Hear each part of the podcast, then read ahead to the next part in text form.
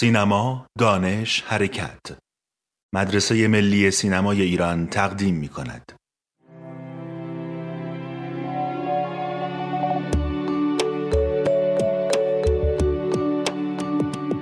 خوش آمدید به پادکست پاپریکا. من طاه حسین نژاد هستم. پادکست پاپریکا یه پادکستیه با موضوع سینما. تلاشمون اینه که توی این گفتگوهایی که با اهالی با تجربه سینما خواهیم داشت بیشتر به موضوعات فنی، حرفه‌ای و هنری سینما بپردازیم، جوری که برای هنرجویان سینما و کسایی که به فن و هنر سینما علاقه‌مندن بتونه جذاب باشه و جنبه آموزشی داشته باشه.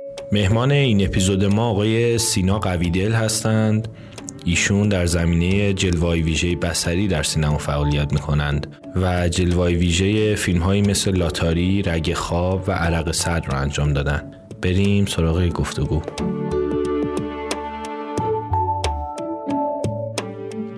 جلوه‌های بصری بدون کلمه ویژه، ترجمان ویژوال ایفکتس هستش. ویژوال ایفکتس شاخه‌ای است در سینما که با در واقع شروعش میشه گفت با اپتیکال افکتس شروع شد.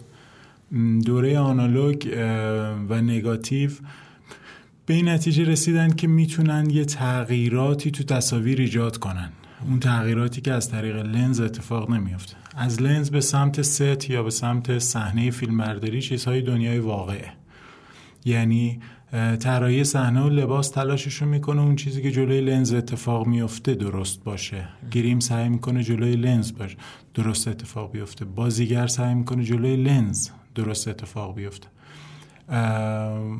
ولی وی اف ایکس میاد یه گوشه دیگه ای از این موضوع رو میگیره، به این معنا که به جای اینکه تلاش کنه که جلوی لنز اتفاق درست بیفته، میاد پشت لنز و تو دنیای دیجیتال شروع میکنه به دستکاری یا منیپیولیت کردن تصویر. نتیجتاً یک دریایی از اتفاقهای تازه به سینما اضافه میشه در اون موقعیتی که دیگه شما دنبال انجام اتفاقها و فیزیک واقع نیستید، یعنی دارید تلاش میکنید که جلوی لنز رو و جلوی شیشه رو رها کنید و بریم به سراغ این که حالا پس از ریکورد شدن تصویر، بعد از این که تصویر روی سنسور یا روی فریم نگاتیو نشست، حالا آیا میتونیم دستکاری هایی به تصویر بکنیم؟ آیا میتونیم چیزهای سنتزی رو به تصویر اضافه کنیم؟ آیا میتونیم ت... یک ایلوژن یا تصوری از واقعیت به این تصویر اضافه کنیم؟ طبیعتاً این بچه‌ای که بعد از اون اتفاق زاده میشه یک کودکیه که تو طول این تقریبا میشه گفت چهل چهل و پنج سال، شاید پنجاه سال، آرام آرام رشد کرده و رسیده به این جایی که داریم میبینیم. تمامش هم خلاصش همینه، یعنی ما به جای اینکه تلاش کنیم در جلوی لنز یه اتفاقی رو ایجاد کنیم، میگذاریم لنز نورها رو تجمیع کنه روی سنسور و سنسور در واقع کامرا این رو تبدیل کنه به تصویر و بعد وقتی تبدیل به تصویر شد و فایل شد، بچه هایی که کارشون وی افکسه میان وسط و شروع میکنن به دستکاری کردن اون. دنیای بی نهایت زیباییست، عاشقم کم نداره و میتونم بگم که فوق العاده وسیعی تر از اون چیزی که ما تو سینمامون امروز داریم تجربه میکنیم و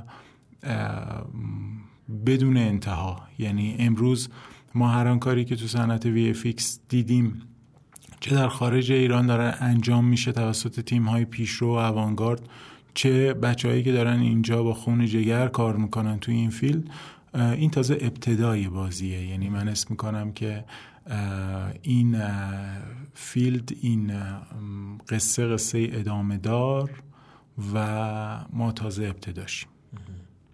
بعد این از موقعی که کامپیوتر اضافه شد اسمش شد در واقع جلوه‌های بصری، یا اینکه قبل اونم باز تکنیکایی بوده که بتونن مثلا یه جورایی تصویر رو دستکاری کنن؟ واقعی کارایی میکردن توی لابراتوار و اینا، اون جزء این حساب میشه؟ واقعیتش اینه که همه اینا یک چیزه، یعنی اینکه ما فکر میکنیم که کامپیوتر داره این کار رو انجام میده و امروز چون دیجیتایز شده تصویر، طبیعتاً کامپیوتر اگه نبود شاید وی افیکس نبود. ولی یه نگاه به تاریخ این فیلد که بکنیم، اون موقع که اپتیکال بود همه چیز و آنالوگ بود و تصویر بعد از عبور از لنز روی نگاتیو میشست، به طرز بسیار عجیبی روی شیشه نقاشی میکردن و میذاشتن جلوی لنز که این منیپولیشن اتفاق بیفته یا این تصور غیر واقع رو بشکنن. علتش هم اینه که جهان اطراف ما به حد بی‌نهایتی واقعیه و این واقعی بودن تو سینما یه جایی خسته کننده میشه، یعنی بیننده دوست نداره تصویری از برج آزادی ببینه که بارها و بارها دیده. واسه همین با به وجود اومدن کامپیوتر این دستکاری خیلی شدت گرفت، ولی سابقه بر اون هم باز این اتفاق می افتاد که روی نگاتیو فریم به فریم نقاشی بکنند، عکس بکشند، یا حتی یه شرکت پیشرو درست و درمونی امریکا داره به نام آیلم که اونا نگاتیو پرینتر داشتن، یعنی شما یک تصویری رو از یک نگاتیو میگرفتی روی یک نگاتیو دیگه پرینت میکردی و کاملا اپتیکال هم بود اتفاق. و یه بخش عمده ای از شروع این فیلد بدون کامپیوتر بوده و کسایی مثل همون کسایی که توی آیلم کار میکردند، اونا الان خیلیشون سن و سالای زیادی دارن، با اونا که صحبت کنی ابتداعا اصلا حرفی از کامپیوتر نیست. نه اینطوری نیست، کامپیوتر به نظرم یک ابزاره که الان دست ما رو باز کرده و دستکاری تصویر تو دوره آنالوگ هم بوده. بعد یه چیزی که برای من همیشه سوال بوده، حالا یکم به حرفه در واقع این بخش بپردازیم، اینه که چقدر باید در واقع کسی که کارش جلوه های بصریه راجع به بقیه بخش های در واقع کار فیلم سازی هم بدونه، میدونی تا چه حد لازمه که مثلا در مورد کارگردانی بدونه، در مورد فیلم برداری بدونه، در مورد گیریم بدونه؟ جوابی که در این, مو... در این مورد من میدم شاید خیلی با جوابی که بعضی از همکارام میده متفاوت باشه و من اعتقاد شخصیمه به این موضوع و احساس میکنم که خیلی مهمه این موضوع. نیازی نیست شما به عنوان وی اف ایکس آرتیست یا وی اف ایکس سوپروایزر یا هر نامی که روش بذاریم خیلی کار بقیه صنوف یا بچه‌هایی که دارن کار میکنن رو بدونید. دونستنش خوبه، ولی بیشتر از اون لازمه که بتونید به کار اونا احترام بذارید. این خیلی مهمه. تجربه کاری من و کار کردنم سر صحنه من رو به این موضوع رسونده که شما باید بتونید به کار مدیر فیلمبرداریتون احترام بذارید. احترام گذاشتن به این معنا نیست که هیچ کاری نکنید یا سر صحنه چیزی نگید.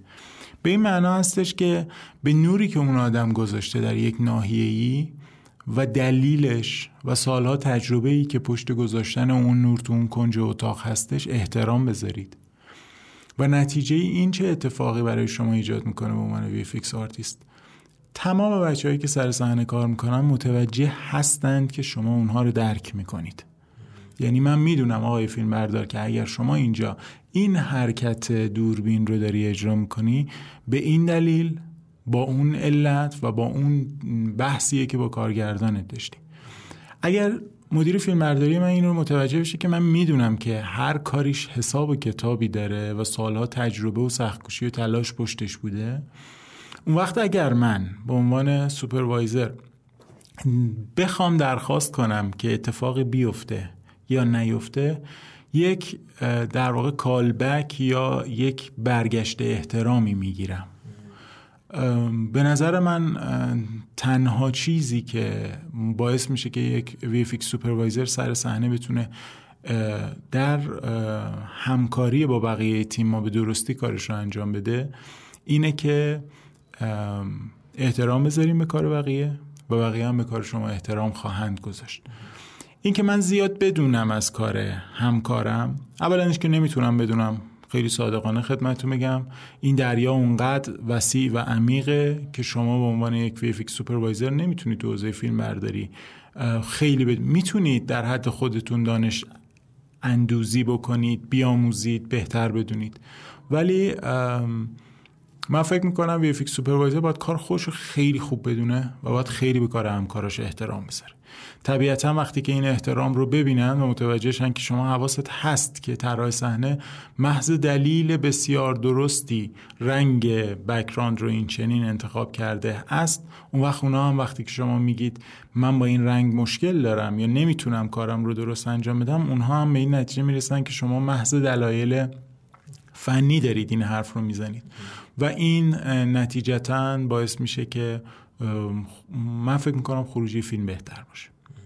بعد این دیالوگا چیز دائمیه برای شما، یعنی سر صحنه که هستی مدام این دیالوگ داره بین اعضای گروه و شما در واقع اتفاق میفته در مورد صحنه‌ای که توش در واقع؟ ببینید واقعیتش اینه که ما یک مهمان تازه وارد به سر صحنه‌های فیلمسازی کشورمون هستیم، یه مهمانی که یه جورایی برای خیلی از همکارای ما ناخونده است، دعوت هم نشده و داریم به این تیم اضافه میشیم و داریم تلاش میکنیم که کارمون رو بکنیم.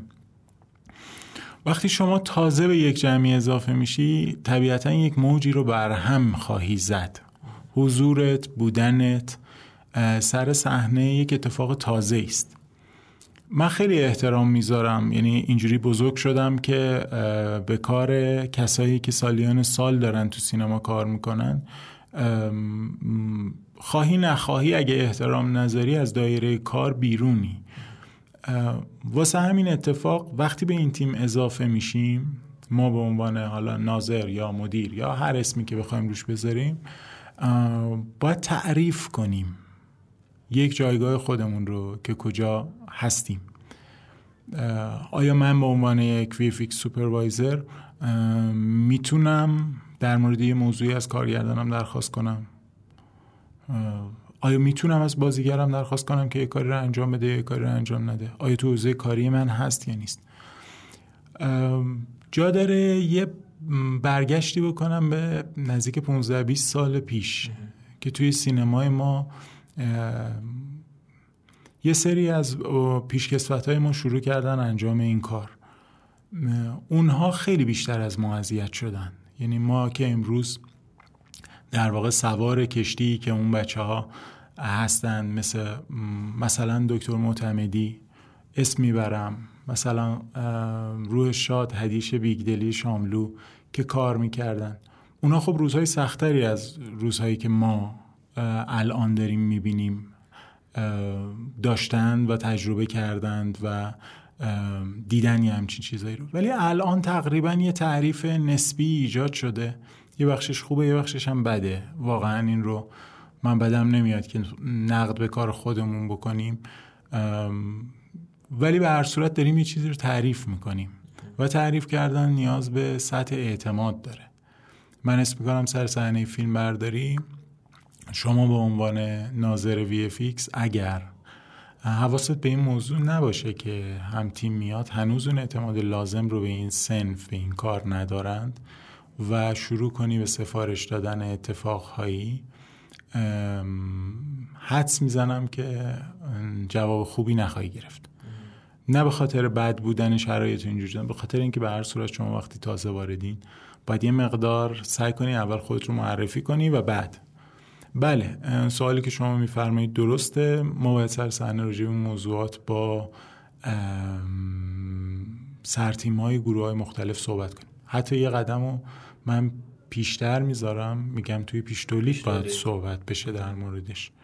حتی یک قدم رو پیشتر میذارم، میگم گاهگداری تو سطح فیلمنامه باید صحبت بشه در موردش. اگر این اتفاق‌ها بیفتد یک سوپروایزر وی اف ایکس هم میتونه کارش رو اونجوری که مطلوب تبع پرده سینماست انجام بده. بحث شخصی اصولا نباید داشته باشیم وقتی داریم کار جمعی میکنیم. واسه همین اتفاق اگر ما در کنار هم دیگه به عنوان یک جز درست قرار بگیریم نتیجه فیلممون هم درست‌تر خواهد بود. این چه سودی داره که مثلا از زمان فیلمنامه بخوایم شما رو مثلا دخیل کنیم توی پروژه؟ چه کمکی میکنه در ادامه؟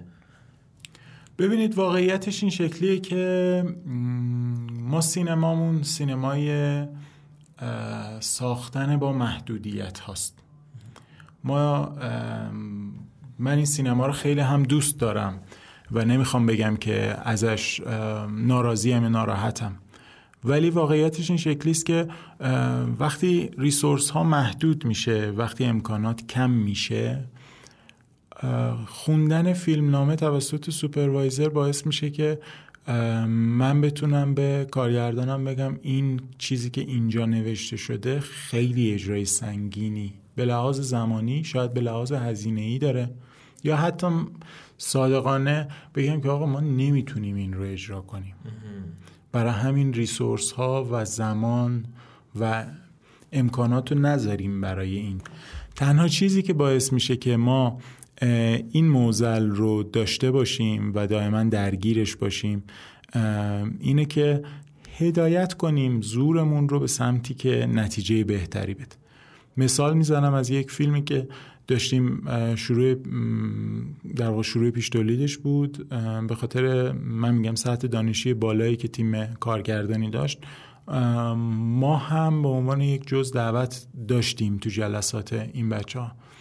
رسید به جایی که ما میخوایم یک کاری رو انجام بدیم که مثلا به فرض یک المنت سی جی اضافه بشه.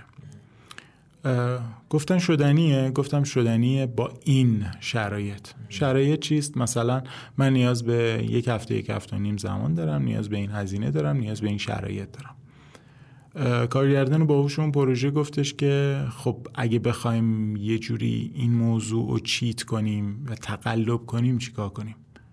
گفتم این موضوع سی جی بره کنار، این رو سر صحنه داشته باشیم و ما این کار رو روش بکنیم. مثلا به فرض مثال به جای اینکه بعد از ضرب بازیگر با دیجی دابلش عوض شه و مثلا چه میدونم دابلش انیمیت شه و بره بخوره به دیوار، ما بدلکار داشته باشیم، ریگ و وایر وصل کنیم، سیم به بدلکارمون وصل کنیم و بکشیمش.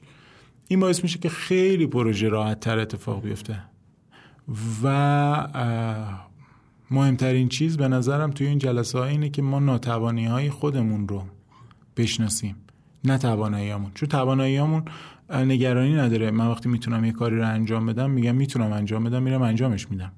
ولی اگر کارگردانم بدون صادقانه و با اون سطحی از اطمینانی که ممکنه بین یک گروهی پیش بیاد، بدونه که من سوپروایزر الان نمیتونم این کار رو انجام بدم و من خودم به عنوان سوپروایزر خیلی بدم نیاد از این که بگم نمیتونم این کار رو انجام بدم.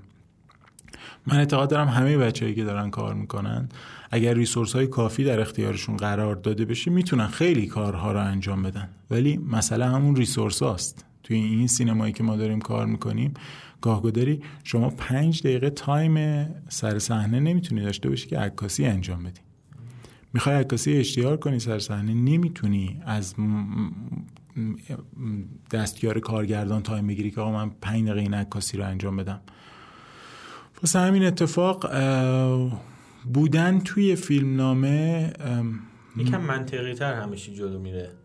اگر سوپروایزر خودش دیده منطقی داشته باشه، اگر سوپروایزر دیده منطقی نداشته باشه و یه مقدار افسانه‌ای به قصه نگاه کنه که ما گاهگداری من و همکارام خیلی منانم که رستم بابت پهلوان میریم سر کار، یعنی میگیم این هم میشه اونم میشه اونم میشه، ولی واقع بینانه باشه، یعنی بضاعت خودمون رو بدونیم، بضاعت تهیه کننده رو بدونیم. به هر صورت تهیه کننده یک باجتی داره برای انجام یک کاری و ما به عنوان سوپروایزر خوب میدونیم که چه کاری گرونه و چه کاری ارزونه.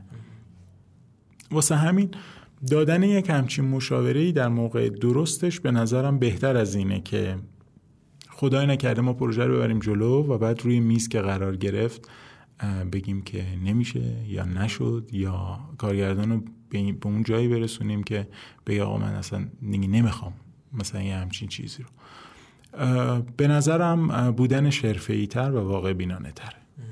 رابطتون با فیلمسازا چجوره؟ یعنی اگه شما مثلا یه فیلمسازی بخواین باهاش کار کنین، کارگردان که یه آشنایی نسبی با این مقوله داره یا یه کسی که اصلا آشنایی نداره، شما با کدومش راحت تر کار میکنی؟ یعنی چون کسی که آشنایی خورده داره یا اصلا خیلی آشنایی داره شاید اتفاقا بیشتر کار شما. ببینید من این رو یه جواب عمومی تری میدم بهش. من یه واژه‌ای هست، اول من عذرخواهی بکنم، میخواستم اول پادکست این عذرخواهی رو بکنم. اگه واژه‌ای استفاده میشه به زبان انگلیسی به معنی نیست که من نوعی میخوام مثلا چه نمایش بدم تواناییمو تو زبان انگلیسی. الان دیگه زبان انگلیسی چیزی نیست که کسی بخواد باش نمایش بده، یه زبانیه مثل همه زبان‌های دیگه. من همینجا میگم که خودم عاشق فارسی ام و فارسی قند و شکر بسیار هم جذاب، ولی ترجمه کردن کلمه‌های انگلیسی به زبان فارسی نیاز به یک سی پی یو، نیاز به یک حافظه بسیار شدیدی داره که من اون لحظه معادلش رو بگیرم بذارم توی ذهنم. واسه همین همینجا عذرخواهی می‌کنم، این به این معنی نیست که زبان انگلیسی خیلی زبان برتر و بهتریه، نه، به این معنی است که این بالاخره دخیل از اون زبان اومده به زبان ما ما داریم استفاده می‌کنیم. همینجا عذرخواهی می‌کنم، خیلی هم مخلصیم، مثلا معنایی پشتش نیست، معنی در واقع تلاشم به اینه که مفهوم رو درست منتقل کنم. اما در مورد این اتفاق که ما سر صحنه با کدوم جنس کارگردان ها راحت تریم که کار کنیم، من یک کلام میگم، من با اون کارگردانی راحتم کار کنم که تراست لول یا سطح اعتمادش به من بالا باشه. حالا این کارگردان میتونه هیچی از وی اف ایکس ندونه، میتونه خیلی هم دانا و عاقل به وی اف ایکس باشه و بسیار خوب وی اف ایکس رو بشناسه. حالا چرا این رو میگم؟ اصلا دلیلی نداره کارگردان ابتدا به ساکن به من اعتماد داشته باشه. همون این اعتماده چجوری کسب میشه؟ این اعتماده اینو میشه از همه پرسید تو سینما، نه بس... تو بسیاری از فیلدها اونا مهمون ناخونده نیستن، اونا بودن تو مهمونی دیگه، بالاخره همه صدا بردارا رو میشناسیم، میدونیم که کارشون چیه، حدودش کجاست، مرزها کجاست، به کجا میتونن ورود کنن، به کجا. الان اگه کسی موقع صدا برداری مثلا بیاد بومن ما بیاد پشت مانیتور، کسی نمیگه این چرا اومد پشت مانیتور نگاه کنه اندازه قابو. همه میدونیم که اون اومده اندازه قاب رو ببینه که بعد برای خودش قلقگیری کنه، توک نزنه یا پایین نیاد. ولی در مورد کار من این این چنین نیست، یعنی ما یه کار جدیدی داریم که باید یه اعتمادی بسازیم. این اعتماد چگونه ساخته میشه؟ بی نهایت سخت، بی نهایت سخت، من صد تا بی نهایت دیگه هم میذارم پشتش. این اعتماد فقط با صداقت ساخته میشه، یعنی کارگردان شما باید به این اعتماد برسه که تو وقتی میگی میشه میشه و وقتی میگی نمیشه نمیشه.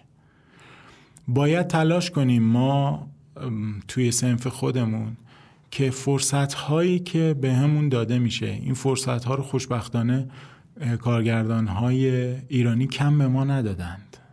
یعنی من میخوام، حالا واقع واقعیتش من کاری نیستم که تشکر کنم، ولی مثلا فیلم آقای آتمی که هشتصد پلان داره، هشتصد پلان وی اف ایکس، این عددی که من شنیدم، اگر اشتباه میکنم بچه‌های موقع به من خورده نگیرن.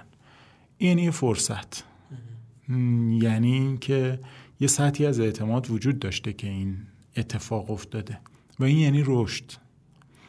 ما اصولا عادت داریم که همش اون آمال نهایی خودمون رو ببینیم و بگیم ما به اونجا نرسیدیم، ما به هالیوود نرسیدیم، ما به چه می‌دونم حتی سینمای فلانجا نرسیدیم. من اینجوری نگاش نمی‌کنم.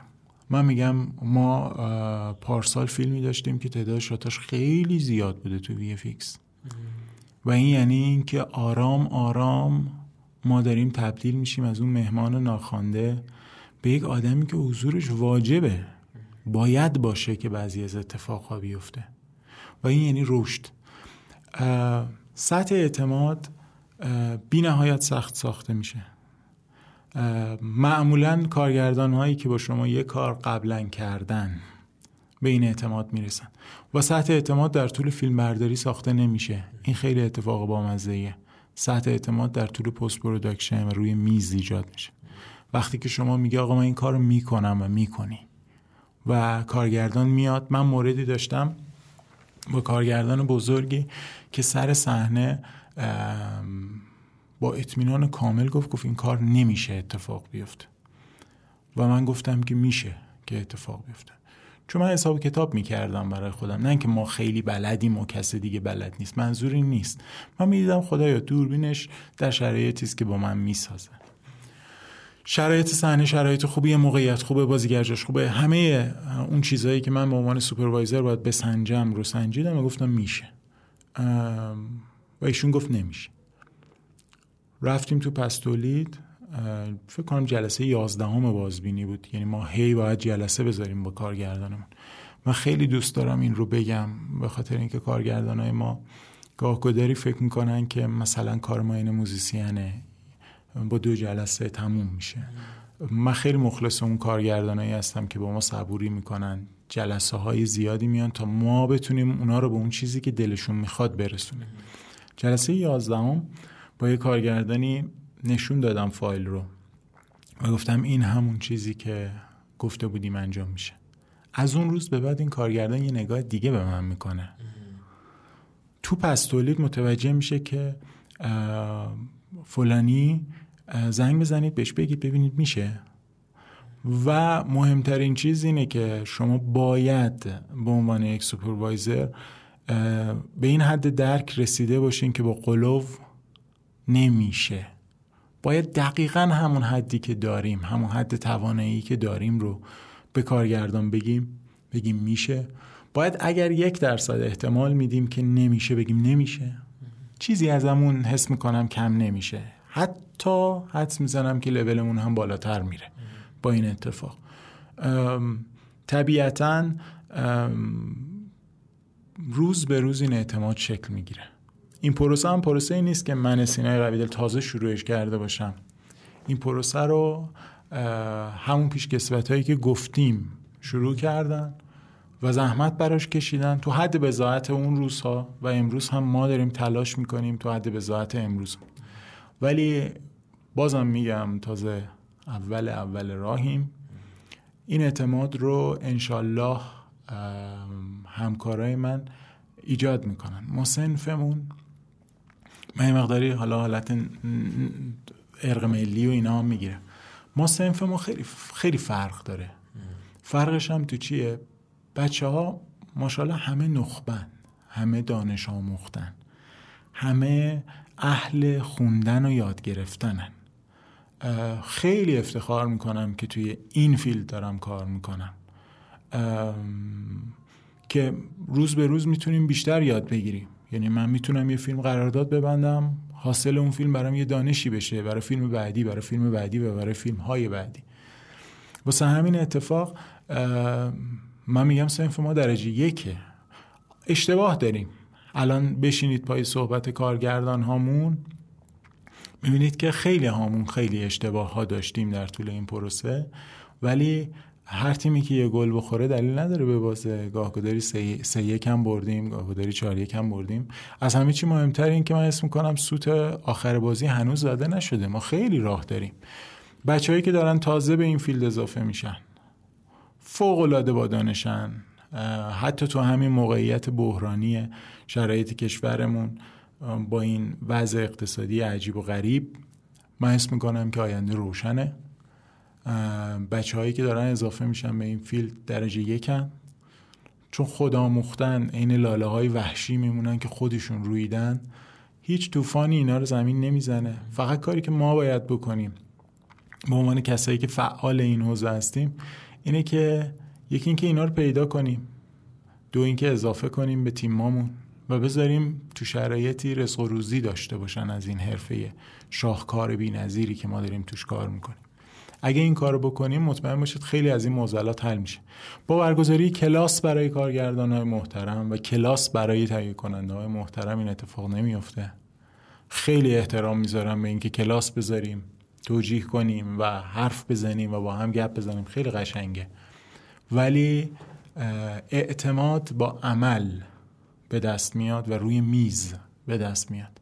اون روزی که شما یک وعده‌ای کردی و انجامش میدی و سربلند از یک پروژه میای بیرون، اون روز اعتماد ساخته میشه.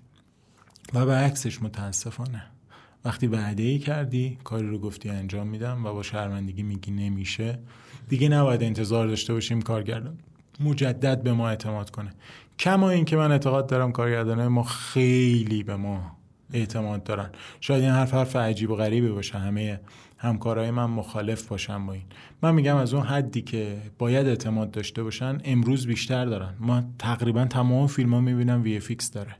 میشود یه جوری بالاخره وی اف ایکس رو حذف کرد از فیلم، ولی این اتفاق نمیفته. برای همین کلا مثبت اندیشم و حس میکنم که تا سوت پایان خیلی فرصت داریم. ما ما فرصت داریم که تو همین خاک، تو همین مملکت نشون بدیم که وی اف ایکس ایرانی یعنی چی.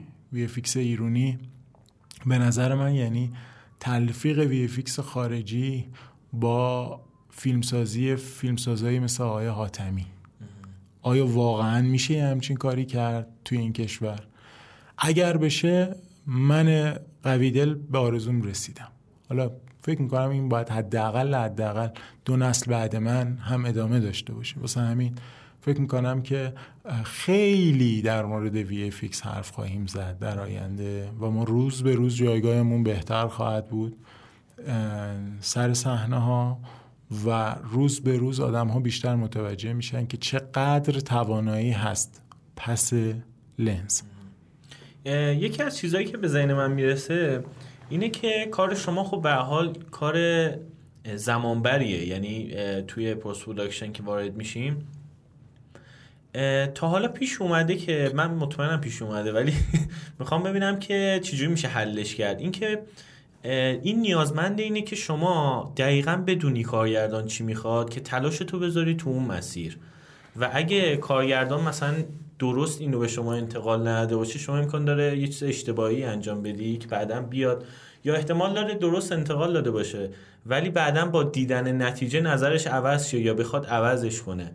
این اتفاقا برای شما افتاده دیگه؟ چون من تقریبا حدس میزنم که باید افتاده باشه. نه بسیار درست طبیعی. میگی بسیار بسیار درست میگی. کارگردان ترجمان واژه دیرکتور انگلیسیه. دیرکت کردن یا تو دیرکت به زبان انگلیسی یعنی هدایت کردن. شاید اگر واژه کارگردان رو من ترجمه میکردم هدایت کننده، خیلی از مسائل سینمای ما کمتر میشد. به این معنی که من چرا میگم باید کارگردان با من صبوری کنه و تعداد جلسه بالایی تو مرحله پس تولید کنار ما باشه.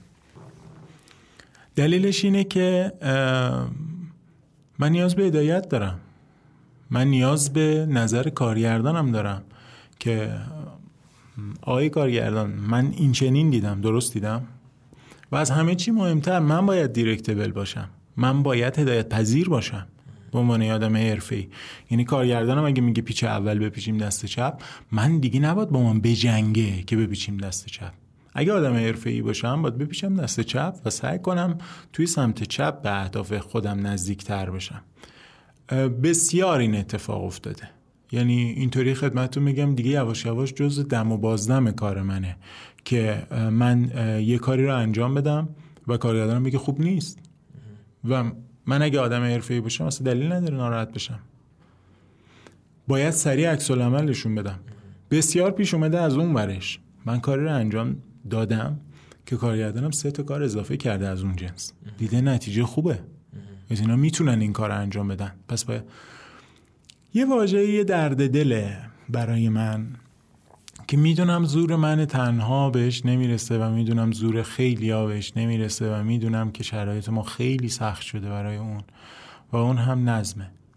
ام نظم خیلی چیز لازمیه برای کارهای جمعی و تو وی اف ایکس خیلی چیز مهمیه که شما بدونید که چی کار میخواید بکنید و بتونید اون کار رو انجام بدید. کار ما کار کندیه، اتفاقا بدیش این نیست، خوبیش اینه. من برای پنج ثانیه روی پرده سینما پنج روز وقت میذارم. برای همین من خواستم، برای همین اون پلان نفس تو سینه حبس میکنه، برای همینه که اگه وی اف ایکس درست اجرا بشه چیز عجیبی میشه. این ذاتشه، یعنی اینکه من زمان رو میانبر میزنم و میرم برای پنج ثانیه پنج روز وقت میذارم، برای پنج ثانیه گاهی پنج ماه ممکنه وقت بذارم. این بعدش نیست، اتفاقا خوبشه.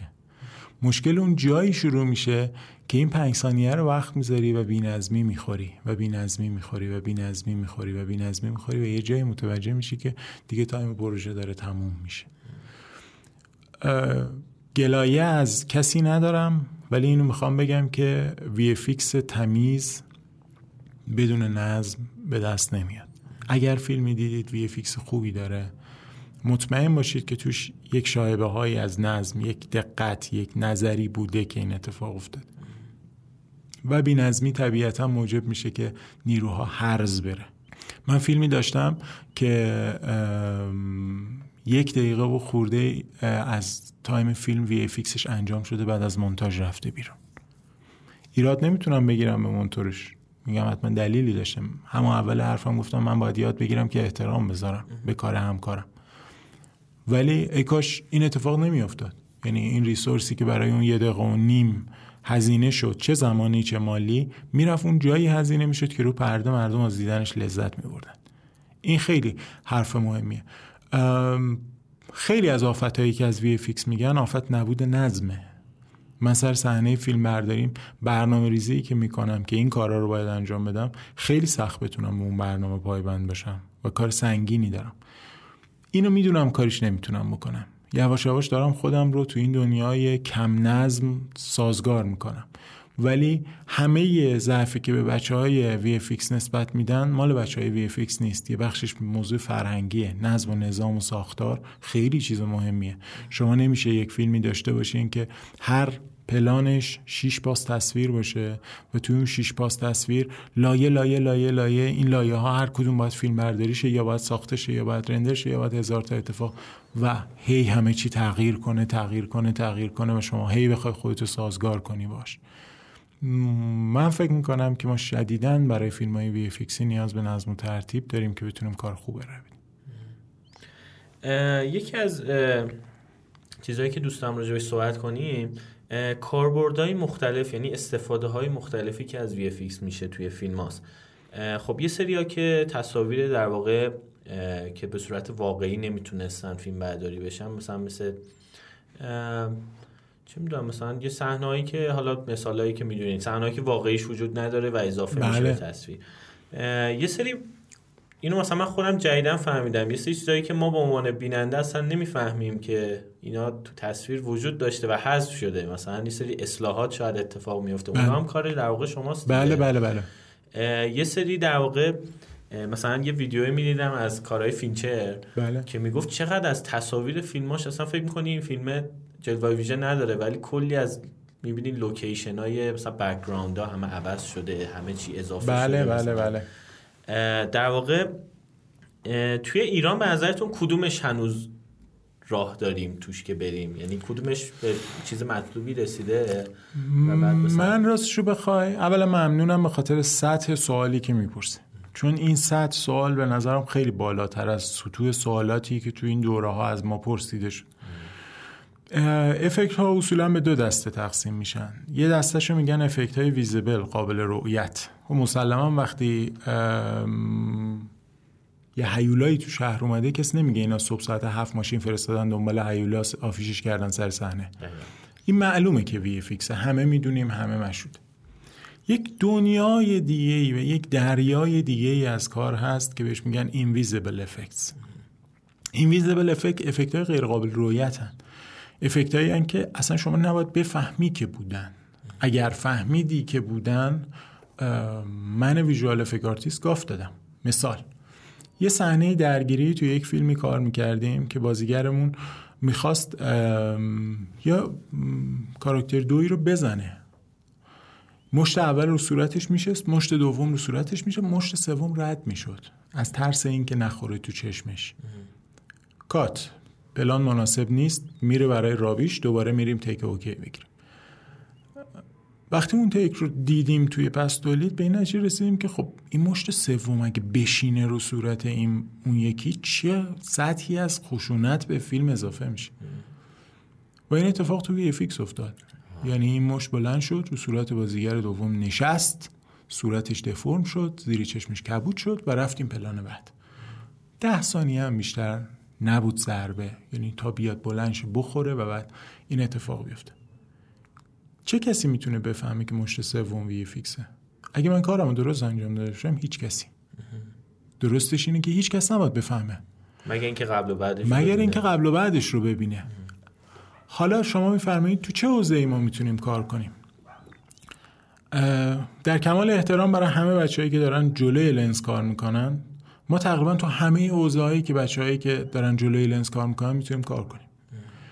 ما میتونیم گاه‌گداری نورپردازی رو دستکاری کنیم، یعنی با احترام برای تمام نورپردازهای بزرگ سینما، اگه کارمون رو بلد باشیم میتونیم یه مقداری نور رو در حد بضاعتمون که امروز خیلی هم بالا نیست، من نمیگم میتونم نور اینجا رو بگیرم تبدیل کنم، نه نه این حرفا حرفاییه که واقعا درست نیست گفتنش، ولی میتونم یه کارایی بکنم تو حوزه نور.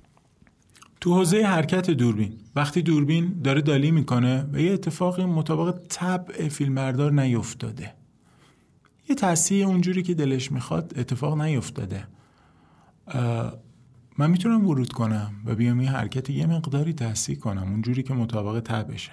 در کمال احترام برای تمام بزرگایی که پشت ویزورای دوربین‌های این مملکت نشستن، ولی من به همین درد میخورم، به این درد میخورم که اونجایی که ناتوانی‌های اتفاق میفته بیام کمک کنم، اگه واقعا بتونم این کار رو بکنم. از دوربین میرم کنار، میریم به سراغ صحنه، میرم اون جایی که ما نیاز داریم که یه چیزی تو بک‌گراند باشه، مثل یه تابلویی که نیست روی دیوار، نبوده به هر علتی. اگه من کارمو بلد باشم اون تابلو رو به درستی اضافه کنم، به درستی تأکید میکنم بیرون نباید بزنه، این ویزیبل افکت ها حتی ویزیبل افکت ها هم نباید بیرون بزنه، باید تمام تلاشمون رو کنیم که طبیعی ترین حالت ممکن باشه. ولی صحنه و لباس رو میتونم دستکاری کنم. من یه فیلمی دارم کار میکنم که تو حوزه زخمای روی صورت کار کردیم، یعنی در کمال احترام برای بزرگانی که تو این حوزه کار کردن گیریم، یه جایی میشه که ما هم بتونیم یه کمکی بهشون بکنیم و کنارشون وایسیم و کیف کنیم از اینکه کنار یه همچین آدمایی ایستادیم. میرم جلوتر، لباس میرم جلوتر تا حتی قدممو میذارم یه جایی که شاید خیلی گفتنش چیز نباشه. من یه کاری کار میکردم که فیلم برداریش تموم شد و یه ضعف فیلمنامه‌ای داشت. یه بازیگری با یک لباس راکوردی باید در یک لوکیشنی جلوی یک بازیگر دیگه قرار میگرفت که هیچ کدوم از اینا فیلم برداری نشده بود. با سرچی که روی راشای داشتمون داشتیم پیدا کردیم و یه پلان ساختیم. پلانی که یه تیکش روز اول فیلم برداری بود، یه تیکش روز آخر فیلم برداری. نمیگم شاهکار کردیم، اصلا نمیگم، ولی موزل فیلمنامه رو اون روز ما حل کردیم. یعنی جالبه. ما اون یه قصه قصه‌مون یه تیکه کم داشت که خب حل شد.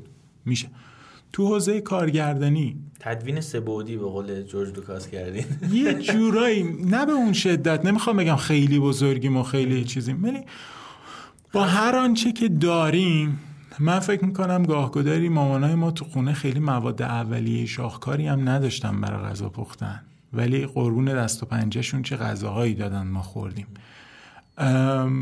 من فکر میکنم که میتونیم یه کارایی بکنیم.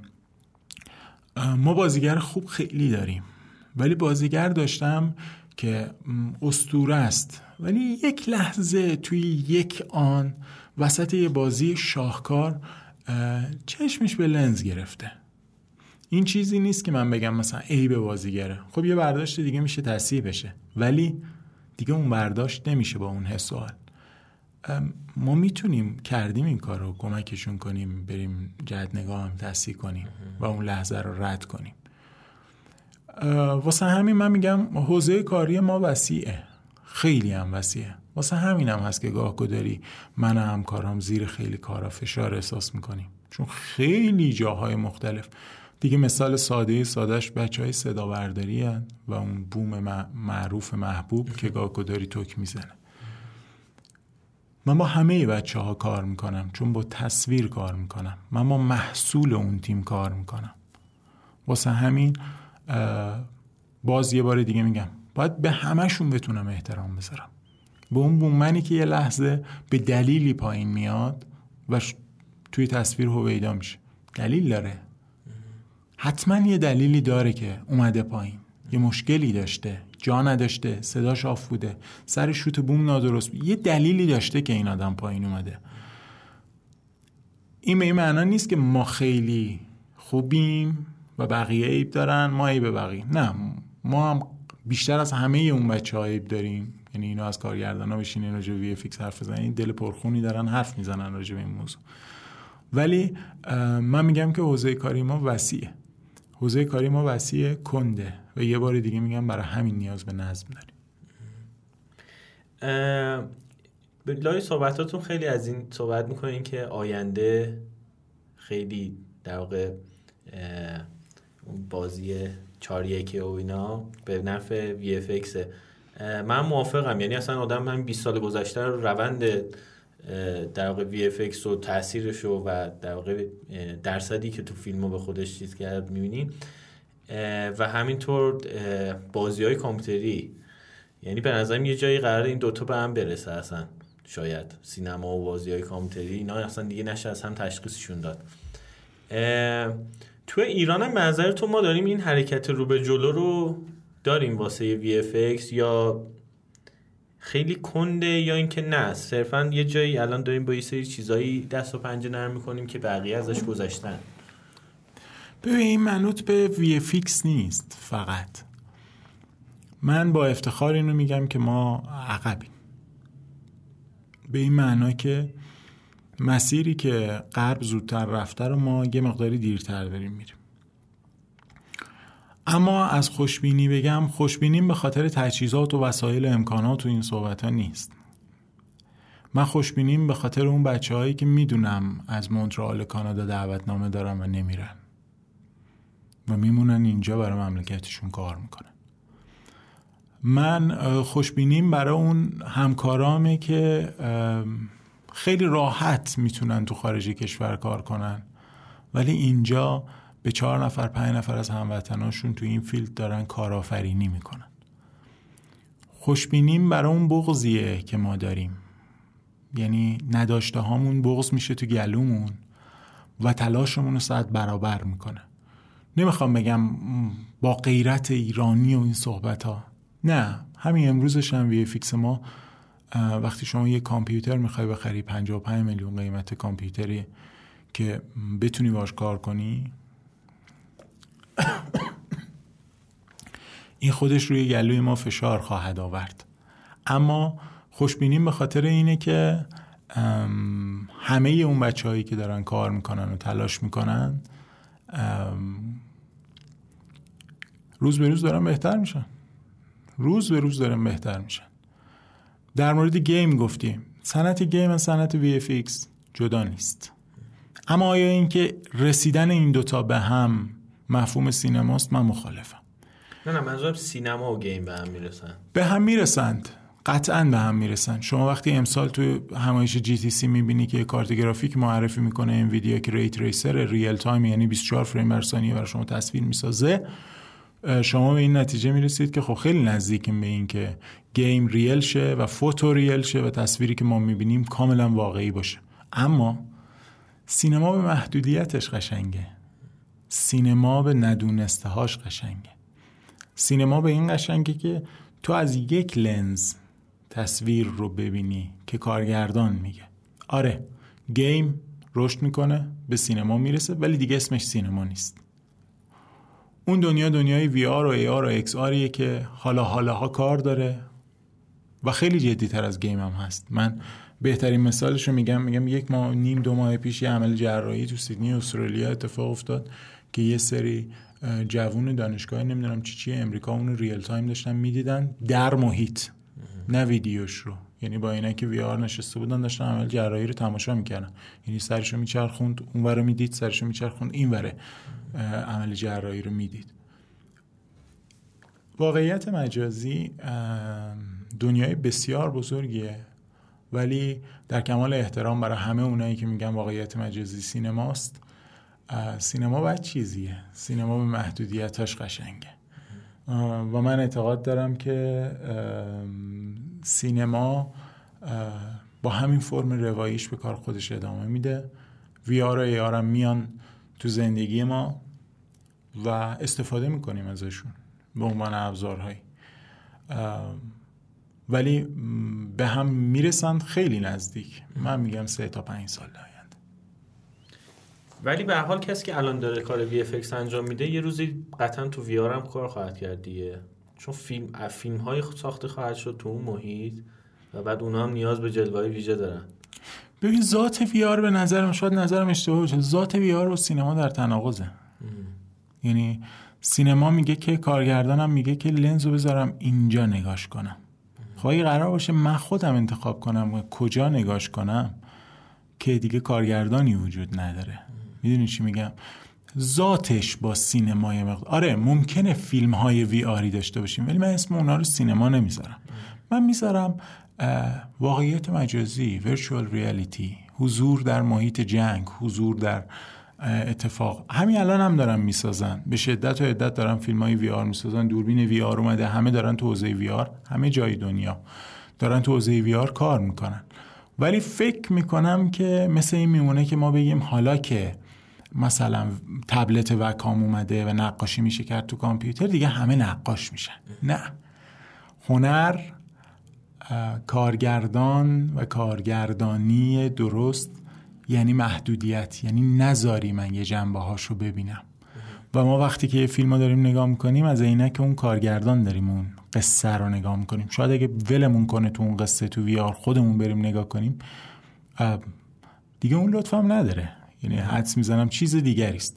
ولی در مورد رشد تکنولوژیکالش بگم خدمتت، بله مطمئن مطمئنم که وی آر رشد خواهد کرد، مطمئن مطمئنم که گیمینگ رشد خواهد کرد، مطمئنم که حوزه های سینما رو در خواهد نوردید، میرسه بهش.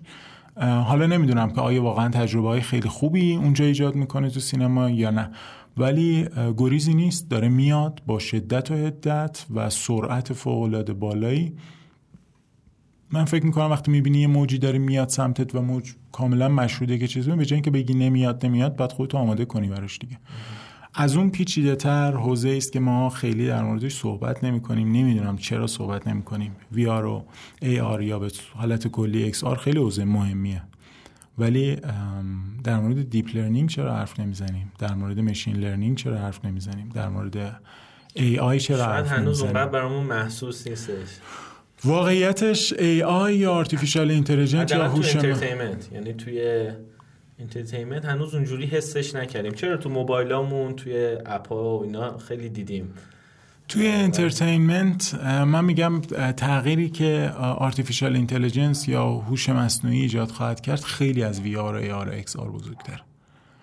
ببینید بشر سالیان سال دیتا تولید کرد و نتونست نگه داره. وقتی تونست بنویسه یه بخشی از اینا رو ثبت و ضبط کرد. وقتی که کامپیوتر به وجود اومد حجم این دیتاها به یک باره چند برابر شد و بشر تمام تلاشش کرد که این دیتاها رو ثبت و ضبط کنه. یعنی ما ده سال پیش موضوعمون هارد و حجم و این صحبت‌ها بود. من مثالی که میزنم اینه که ما خیلی غذا خوردیم و معده‌هامون خیلی بزرگ شد. حالا وقت هضمه و نتیجه هضم به دست آوردن انرژی از اون. حالا من میخوام از دیتا هم استفاده کنم، نیاز دارم که کامپیوترم یاد بگیره که من وقتی شنبه صبح باز میکنم کامپیوتر رو کدوم برنامه رو باز میکنم.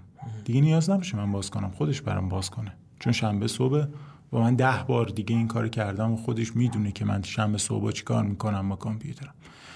و و و و مثال ساده سادهش، من دیما میرم برای تست پزشکی.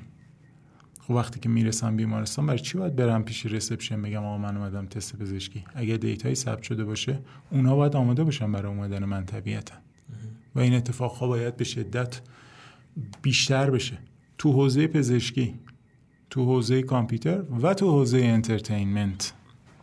تو حوزه انترتینمنت، تو حوزه کاری خودم میگم، موقع کار زمانبری طرفی به نام روتو یا دوربری. کامپیوتر اگه بتونه تشخیص بده که من کجاها رو میخوام دور دورشو ببرم، میدونید چقدر میتونه به من کمک کنه؟ خیلی تاثیر. چرا باید من این همه ریسورس، من اون وقت آرتیستم یا کسی که داره کار میکنه رو میذارم یه جای دیگه. تکنولوژی های نو خصوصا ای آی، ای آی فوق العاده مأخوذ به حیاست، چون نمایش خیلی بیرونی نداره، عینکی نداره که بزنی یا چه میدونم مثلا محیطی ایجاد نمیکنه، تصویری شکل نمیده.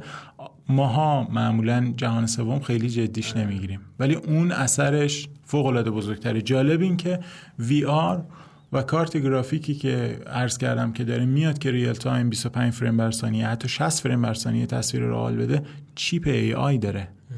یعنی اون داره از ای آی استفاده میکنه، داره از آرتفیشال اینتلیجنس، از هوش مصنوعی استفاده میکنه برای تصویرسازی.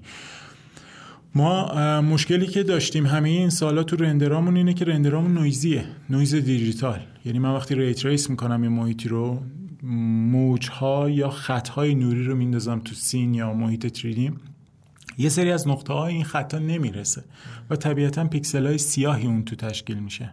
خب وقتی که آرتفیشال اینتلیجنس رشد کنه و بدون اونجا بغلیش دیواره، پس اینم احتمالاً دیواره با کمک این میتونه اون رو پر کنه و طبیعتاً تصاویر ما خیلی دینامیک‌تر و تمیزتر و درست‌تر اتفاق میفته.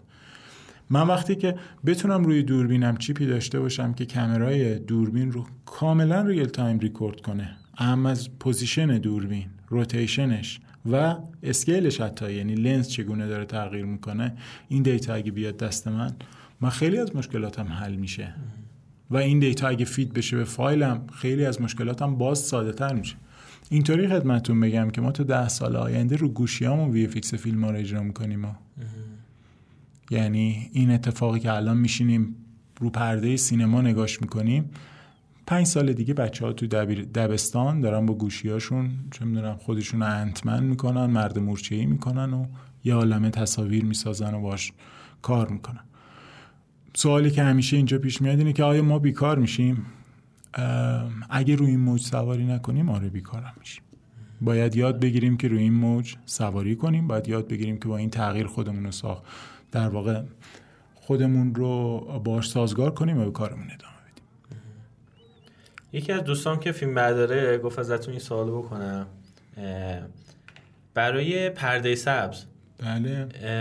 فیلم بردارا باید تکنیک جدیدی رو یاد بگیرن، یعنی باید نورپردازیشون نورپردازی خاصیه یا اینکه هر فیلم برداری میتونه این کارو بکنه؟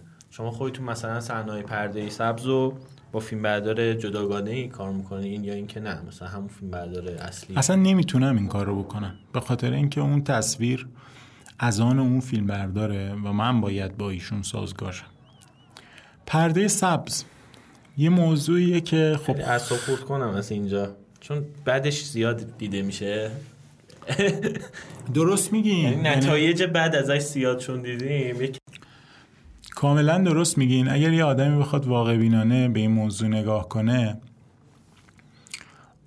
باید این موضوع رو بپذیره که بله ما پرده سبز بد کم ندیدیم و پرده سبز یه جورای کابوس خیلی ها شده. نظر من شاید بچه هایی که این حرفه رو کار میکنن خیلی دوست نداشته باشن نظر من. من برای نظر اونا احترام قائلم، امیدوارم اونا هم برای نظر من احترام اندکی داشته باشن کافیه برام.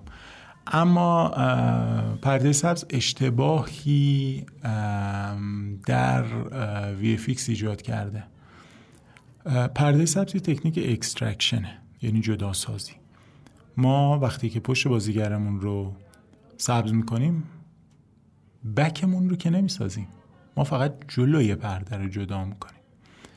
من برای اینکه به فیلم بردارم مثلا بگم منظورم از پرده سبز چیه، چون واقعا خیلی مشکل داریم سر صحنه با مفهومش هنوز، میگم پرده سبز یعنی سوراخ.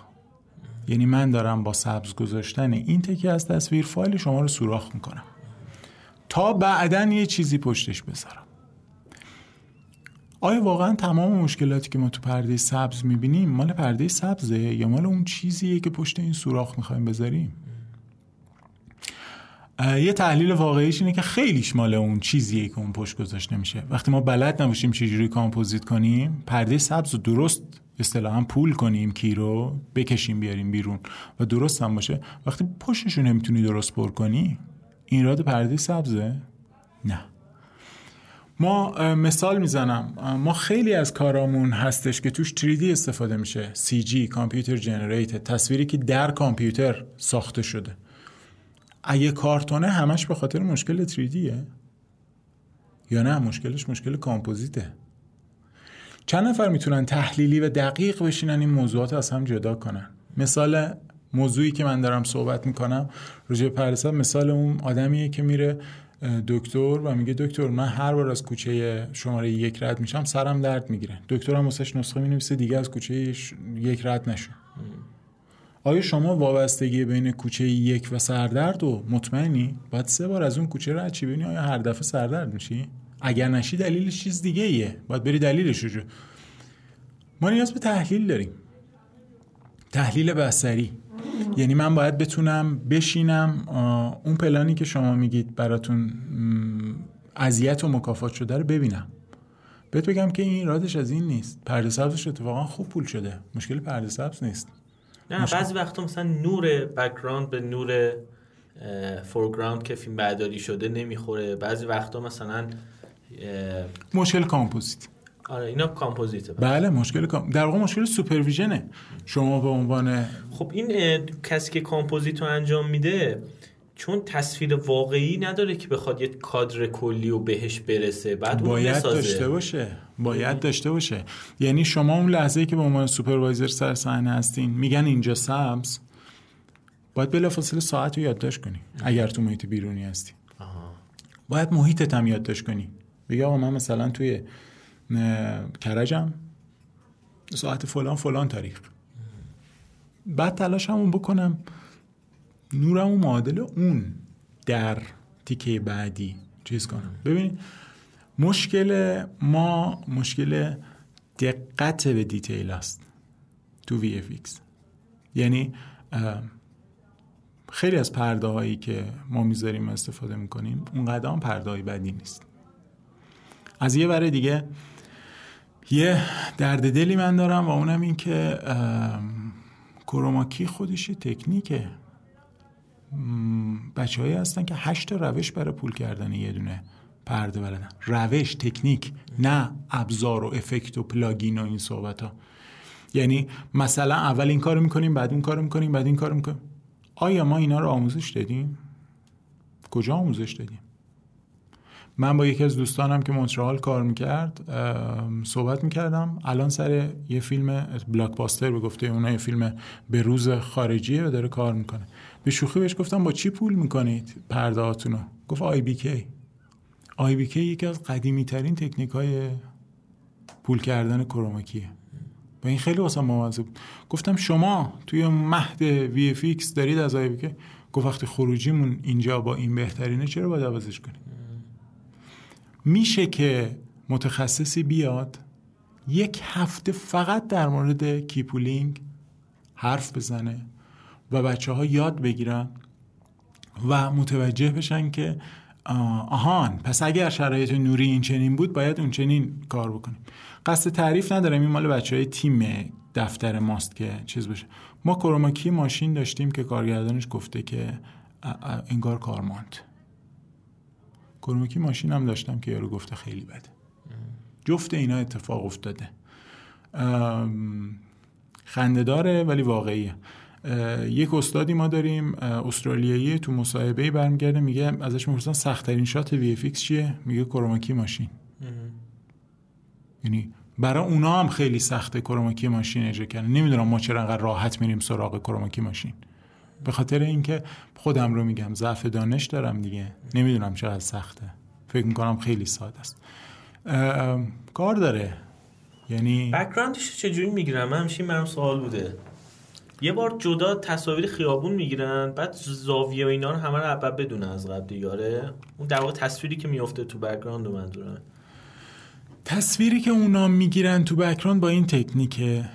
دوربینایی که در واقع اونا این شکلی تصویر میگیرن.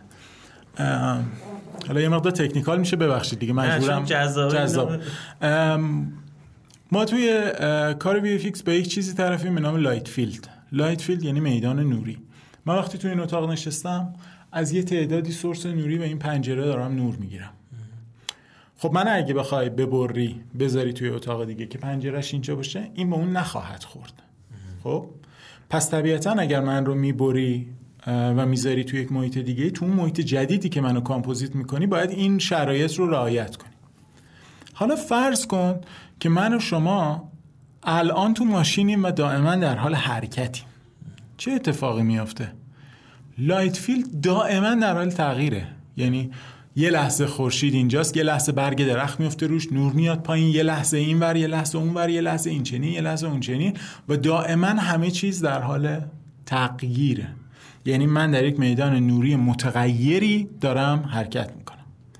معمولا کدوم تیکش اول فیلم برداری میکنن؟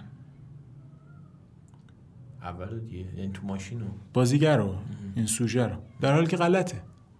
اول باید بره بکش فیلم برداری شه. بکش که فیلم برداری شه چجوری فیلم برداری شه؟ با یه دوربین؟ نه خیر، با شش تا دوربین همزمان همزمان تمام جهت‌های اون ماشین باید فیلم برداری شه، چپ، راست، بالا، پایین، جلو، عقب، حتی با یه ریگی جدا زمین. چرا؟ وقتی نمای لترال از بغل دارم نباید رفلکشن، در واقع برگشت نور روی شیشه راننده رو اونور ببینم، باید ببینم. پس نیاز دارم به دوربینای دو طرف. از یه ور دیگه چرا شش تا دوربین؟ یه دوربین میبندم، هی میرم میام. اینا باید هم تایم باشن. یعنی وقتی اینجا تیر چراغ برق میبینیم، یه ثانیه بعد تیر چراغ برق بره تو دوربین پشتی. دقیقاً. که بیننده فکر نکنه اینا شکسته شده. از اون مهمتر باید بتونیم با عمق فیلم برداری کنم. به چه معنا؟ به معنی که تصویر نباید جوری باشه که نشه ازش استفاده دیتایی کرد. یه جورایی باید اشتیار بشه ازش استفاده کرد. خیلی خوب. من این فیلم برداری رو کردم. بازیگرم رو میارم میذارم توی ماشین. حالا باید چیکار کنم؟ نور اون رو شبیه سازی کنی؟ باید تلاش کنم. نمیتونم سر صحنه شبیه سازی کنم. اگه بخوام عالی اجراش کنم باید چیکار کنم؟ باید همون کاری رو بکنم که تو فیلم گراویتی کردم. دور تا دور بازیگرم رو مانیتور گذاشتم. با نور برگشتی مانیتورها روی صورت بازیگر تصویر رو گرفتن. خب حالا من به با... کارگردانم میگم آقا من اینجا مانیتور میخوام، اینجا مانیتور میخوام، اینجا مانیتور میخوام برای اینکه خروجی خوب. میگه خب میری کارمات میاستم میرفتم میگرفتم. من در جوابش میگم ای کاش بریم بگیریم. به خاطر اینکه اگه میخوای خوب در بیاد من باید لحظه ای که اون خورشید در بک‌گراندم میره پشت اون درخت، هم رفلکشن اون درخت رو تو شیشه سمت چپ هم داشته باشم، هم نور رو صورت بازیگرم کم شه به صورت همزمان. لحظه‌ای که ماشین اونور میفته تو چاله باید اکت بدن بازیگرم یه تکونی بخوره. چرا؟ چون این چاله مال همون ماشینه دیگه.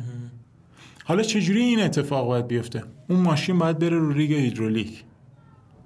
خب با این همه هزینه خب چرا اصلا کروماکی باید گرفت؟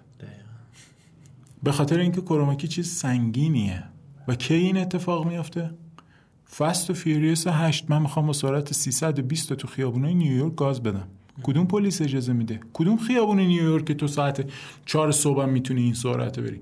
ناتوانم، مجبورم این کارو میکنم.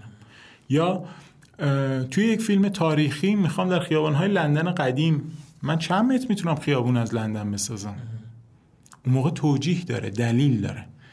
حالا مانیتورا رو حذف میکنم، میگم نمیتونم اجراش کنم به خاطر اینکه شدنی نیست اصلا. میام چیکار میکنم؟ میام فیلم برداریم که انجام شد شبیه سازی میکنم، با یه حدی از دقت حلش میکنم. و این کار فوق العاده کار سختیه، اصلا کار ساده ای نیست که شما بگی امروز انجامش میدم امروز انجامش بدی. حالا اینو توضیح بده برای کارگردان و تهیه کننده. میگم آقای فلانی زد بده. میگم خب بده به این خاطر که رسیپی رو بشکافیم ببینیم چه المنتایی باز بازیگر فیلم برداری میکنیم، بعد میریم بک میگیریم. بکمون رو یه ساعتی میگیریم که به نور بازیگرمون نمیخوره. شش تا دوربین هم بهش نمیدیم، یه دونه دوربین میدیم، یه لحظه این وره یه لحظه اون وره. رفلکشن ها هم نداریم، نما از جلو شیشه بالا هم نداریم. یه دوربین باید بالا رو بگیره که اگر چراغ اومد توی کادر روی شیشه دیده شه. باز برمیگردم به همون حرف، کار سختیه، خیلی کار سختیه. یک وی افکس خوب یعنی انجام تمام کارهایی که اون صد و پنجاه نفر جلوی لنز دارن تلاش میکنن انجام بدن توسط یه تیم کوچولو. واسه همین چه اصراری هستن؟ خیلی جو... کی گفته که وی افکس ارزون تره؟ تقریبا نود درصد مواقع من اعتقاد دارم وی افکس خیلی گرونه. ما توی یک فیلمی بودیم بارون اجرا می‌کردیم اونجا. خب بارون افکتیو ریزش خیلی هزینه داره، نمیتونستن اجراش کنن. تا ته خیابون تا اون ته هیچ کس نمیتونه اجراش کنه. گفتم اینو ما اجرا میکنیم. گفتم خب پس جلو لنزم شما بریز دیگه. گفتم نه، جلو لنز دیگه میشه با یه اسپری و یه پارچه آب همین الان اینجا اجراش کرد. گفت خب چرا خودت اجرا نمی‌کنی؟ گفتم چون من گرونترم از یه پارچه آب. آره. وقتی گرونترم چه دلیلی داره دروغ بهتون بگم بگم بس شد سر این که خب حالا چیکار کنیم ماشین رو کی چیز کنه؟ من برگشتم گفتم گفتم روی چرخ‌های ماشین با سطل آب بریزید قبل حرکت. گفت خب چرا اسپریش رو شما ایجاد نمی‌کنید؟ گفتم چون گرونه، یعنی مدل ماشین رو در بیار، یعنی داینامیک فلوئید سیم اجرا کن و هزار چیز. دو نفر با یه پارچه آب میتونن اون رو اجرا کنن، چرا با چیزی که میشه اجرا کرد و نکرد؟ همیشه باید در مراجعه باشی، یعنی یه جایی قطعاً کار توه، یه جایی اصلاً کار تو نیست. اصلاً و اصلاً یه سوپروایزر خوب اینه که به نظرم اون جایی که اصلاً کارش نیست اصلا میگه انجام نشه، چرا باید انجام شه؟ یه همچین چیز. من دیگه نکته‌ای به ذهنم نمیرسه، شما چیز حرف آخری؟ من یه خواهش دارم، در واقع یه حرف دارم که تو همه گپایی که میزنم همه جا گفتم، اینجا هم میگم. اونم بچه‌هایی که توی شهرستان به حرفای ما گوش میدین و به این کار علاقه‌مندین، اگر اونقدر عاشق این کار هستید که وقتی دارید این کار رو انجام میدین ساعت از دستتون در میره، بیایید بیایید اینجا که اینجا بهشت ماست و ما کیف میکنیم از این که این کار رو داریم انجام میدیم. نگران این اتفاق هم نباشید که کار نیست، شرایط نیست، موقعیت نیست، برای هممون کار هست. من این اعتقاد دارم که خدا خیلی کریم تر از اون چیزیه که ما فکر میکنیم، واسه همین بیاین کار کنید، یا با ما کار کنید یا با ما رقابت کنید که حاصل این رقابت بین ما و شما میشه یه فیلمای خوبی رو پرده سینما که مردم ازش لذت ببرن. رقابت خیلی چیز خوبیه، بیاین علمی و فنی و سخت کوشانه با هم رقابت کنیم. و میدونم شرایط خیلی بده، همتون هم بهتر از من میدونید که وضع چنین است و چنان است، ولی من فکر میکنم این مملکت مال جووناشه، مال کسایی که دارن کار میکنن. ناامید نشین، ناامید نشین، ناامید نشین، آموزش ببینین، سخت کار کنین، آموزش ببینین، سخت کار کنین و تلاش کنید که برای خودتون صندلی هایی رو بسازید. در کشور ما ما باید خودمون برای خودمون صندلی بسازیم. واسه همین یه بار دیگه میگم ناامید نشید، به کار ادامه بدین که انشالله آینده روشنه. ممنونم از شما، ممنون, ممنون از وقتتون. مرسی. خیلی خوشحال شدم، امیدوارم که سرتون رو درد نیاورده باشم. خسته نباشید. مخلصیم.